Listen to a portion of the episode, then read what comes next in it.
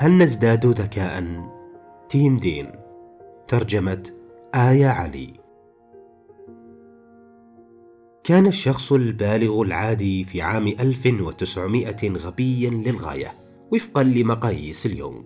فلو أخذت واحدا منهم من الشارع وجعلته يخضع لاختبار ذكاء قياسي حديث مثل مصفوفات ريفين المتتابعة أو مقياس الذكاء من وكسلر للذكاء.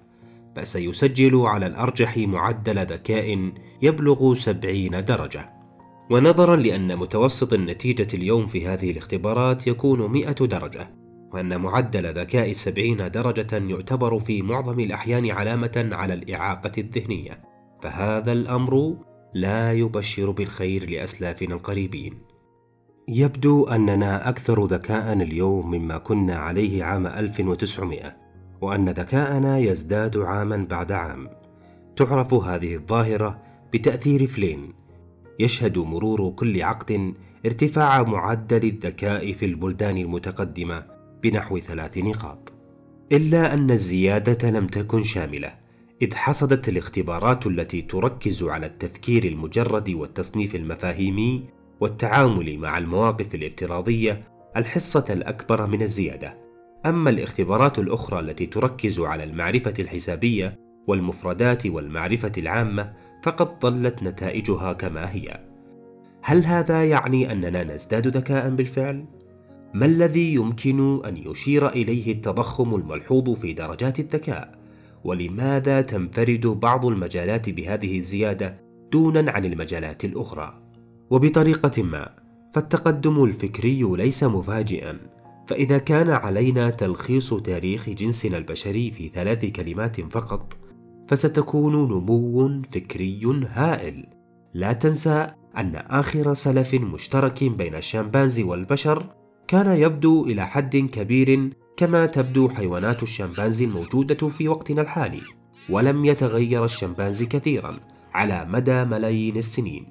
لكننا تغيرنا على نحو كبير للغاية. وأعظم تحولاتنا ليست انتصاب قاماتنا أو في فقدان معظم شعرنا بل كان في ازدهار عقولنا.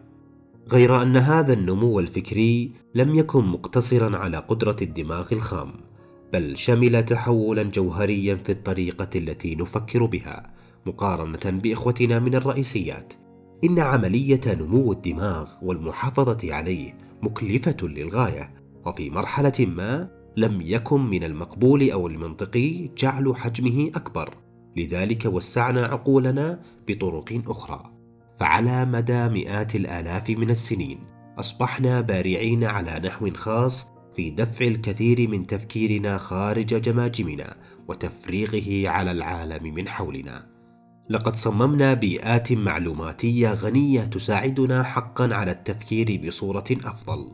بعدها شرعنا بالبناء على هذه البيئات لتمكين أدوات جديدة تأخذ بنا إلى مستويات فكرية أعلى وأعلى يمكنك تسمية هذه العملية بالصقلات الفكرية ولكن مع كل طبقة كان يتعين على الأسس العصبية أن تمر ببعض التعديلات كي تكون قادرة على استيعاب أنماط التفكير الجديدة.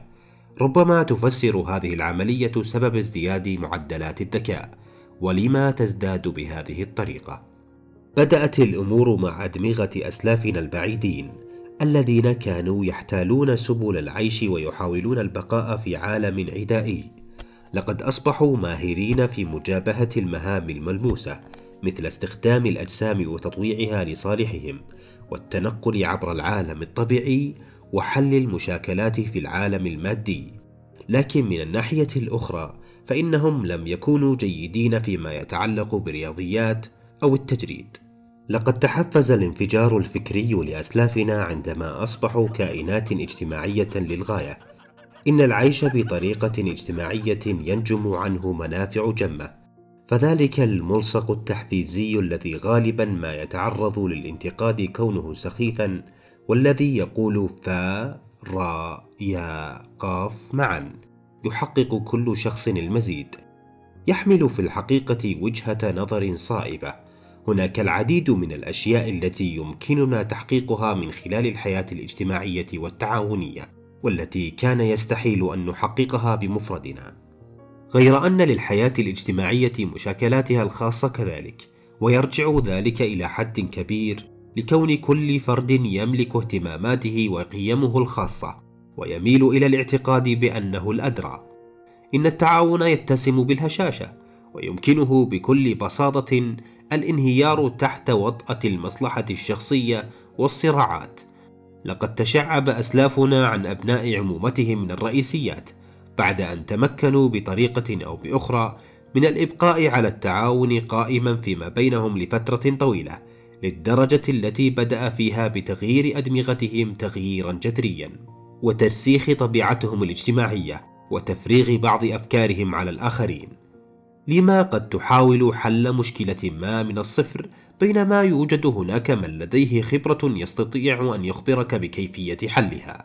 لماذا تحاول تذكر جميع المواقع المثالية للصيد بينما يمكنك ببساطة سؤال صياد خبير؟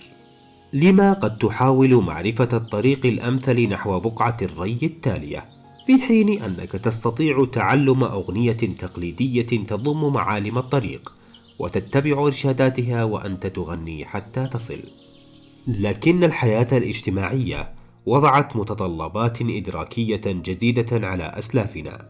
فكما نعلم فإن إدارة العلاقات واستباق سلوك الآخرين أمر صعب. لذا فقد تكيفت أدمغتهم من خلال تطوير أنظمة جديدة بالكامل. مخصصة لتحليل العلاقات الاجتماعية وتتبع السمعة وقياس مستوى الصراحة والنزاهة وإدارة العلاقات. لقد باتت أدمغتهم تتمتع بقدرة كبرى، ليس بالضرورة القدرة على التنقل من بقعة ري إلى أخرى، ولكن بالقدرة على إدارة العلاقات اللازمة لتعلم الأغنية التي قادتهم عبر مسارات الطبيعة. جاءت الخطوة التالية عندما تبنى البشر الأوائل التقنية والتي دفعت بأذهاننا خارج جماجمنا نحو نطاقات أبعد وأبعد. لقد سمحت الكتابة بتخزين المعلومات على نحو ديمومي يجعلها تستمر في الانتقال عبر الأجيال، كما سهل القلم والورق عملية إجراء تفكير أكثر تعقيدا من ذلك الذي كان يوفره الاستبطان أو محاورة الفرد لنفسه. واليوم يمكن لجهاز الحاسوب مساعدتنا في إجراء عمليات حسابية لا يمكن لعقل واحد أن يرجو تحقيقها. أضف إلى ذلك أن التقنية تمهد الطريق أمام انتشار الثقافة، الأمر الذي يعزز عملية إثراء البيئة المعلوماتية. ومرة أخرى، تتكيف أدمغتنا مع هذه البيئة الجديدة. إن الطفل المولود في هذا العقد سينشأ على نحو يختلف تماما عما نشأ عليه طفل ولد عام 1900 أو حتى منذ مئة ألف عام قبل الميلاد. هناك وفرة كبيرة في معلومات وقتنا الحالي وأدواته لذا تقل حاليا الأسباب التي تدعو طفلا ما إلى اكتشاف بيئته المحيطة مستعينا بالقدر الضئيل من المعلومات الذي يمتلكه أو حل مشاكلات هندسية محددة باستثناء ما إذا كان يفعل ذلك من باب التسلية. وبدلا من ذلك فإنهم يسارعون لاكتساب اللغة وقراءة الكلمات التي تركها الآخرون لهم. والتعامل مع رموز على شاشات للحصول على المعلومات التي يبحثون عنها. لقد ارتفعت قدرة أدمغتهم. ليس بالضرورة في أداء المهام الملموسة القديمة ولكن في إدارة البيئة التقنية الجديدة الضرورية لأداء المهام المطلوبة منهم اليوم. لقد أصبحوا أفضل في استخدام الأدوات بدلا من أن يصبحوا أفضل في المهام التي يستخدمون فيها الأدوات لإنجازها كما أن تمرن عقولهم ازداد على التمرن المجرد أكثر من التمرن الملموس إذ إنهم يستطيعون استخدام التكهنات الافتراضية بسهولة كما أنهم يشجعون على استخدام مخيلتهم. لذا فليس من المستغرب أن يتفوق الناس حاليا في هذه المهام على كبار السن. وليس من المفاجئ أن تكون اختبارات مثل مصفوفات ريفين المتتابعة أو مقياس الذكاء من ويكسلر للذكاء والتي تركز على التجريد والفهم والتفكير الافتراضي هي التي شهدت أكبر الزيادات بينما لم يكن هناك تغيير في التفكير الملموس لكن هل نحن أكثر ذكاء بالفعل؟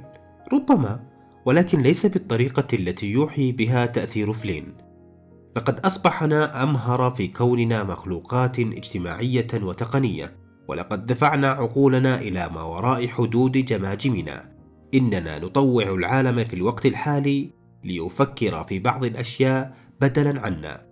ولكن في خضم هذه العملية فقدنا مهارة التفاعل مع العالم الطبيعي. ومما لا شك فيها أننا بتنا معتمدين على التقنية وأننا سنضيع من دونها. كما أننا نعتمد أيضا على الحياة الاجتماعية. اقطع أواصرنا الاجتماعية وستجدنا أكثر عجزا مما لو فقدنا عكازاتنا التقنية. ماذا عن مخاطر تسقيل عقولنا على العالم؟ يتمثل أحدها في تفريغنا للكثير من التفكير وإغفالنا لرعاية ما بداخل جماجمنا. من بين هذه المخاطر كذلك حقيقة أننا أصبحنا معتمدين على التقنية والنظام الذي نعيش فيه ففقدنا مهارة البقاء الخاصة بنا. قد يكون لدينا وصول لم يسبق له مثيل لأشخاص أو تقنيات أخرى لمساعدتنا على التفكير لكن التوقف عن التفكير بأنفسنا ليس استراتيجية معقولة. وعلى الرغم من أن نتائج الاختبارات قد تشير إلى العكس إلا أن البالغين الأستراليين العاديين في عام 1900 لم يكونوا معاقين ذهنيا. كل ما في الأمر أنه كان لديهم نوع مختلف من الذكاء. يزداد تركيزه على ما هو ملموس ويقل على ما هو مجرد وافتراضي. لقد تغيرت عقولنا في القرن الماضي وبالأخص فيما يتعلق بالاستجابة للتقنية. قد يجعلنا هذا نبدو أكثر ذكاء. لكن علينا ألا نجعله يسيطر على عقولنا.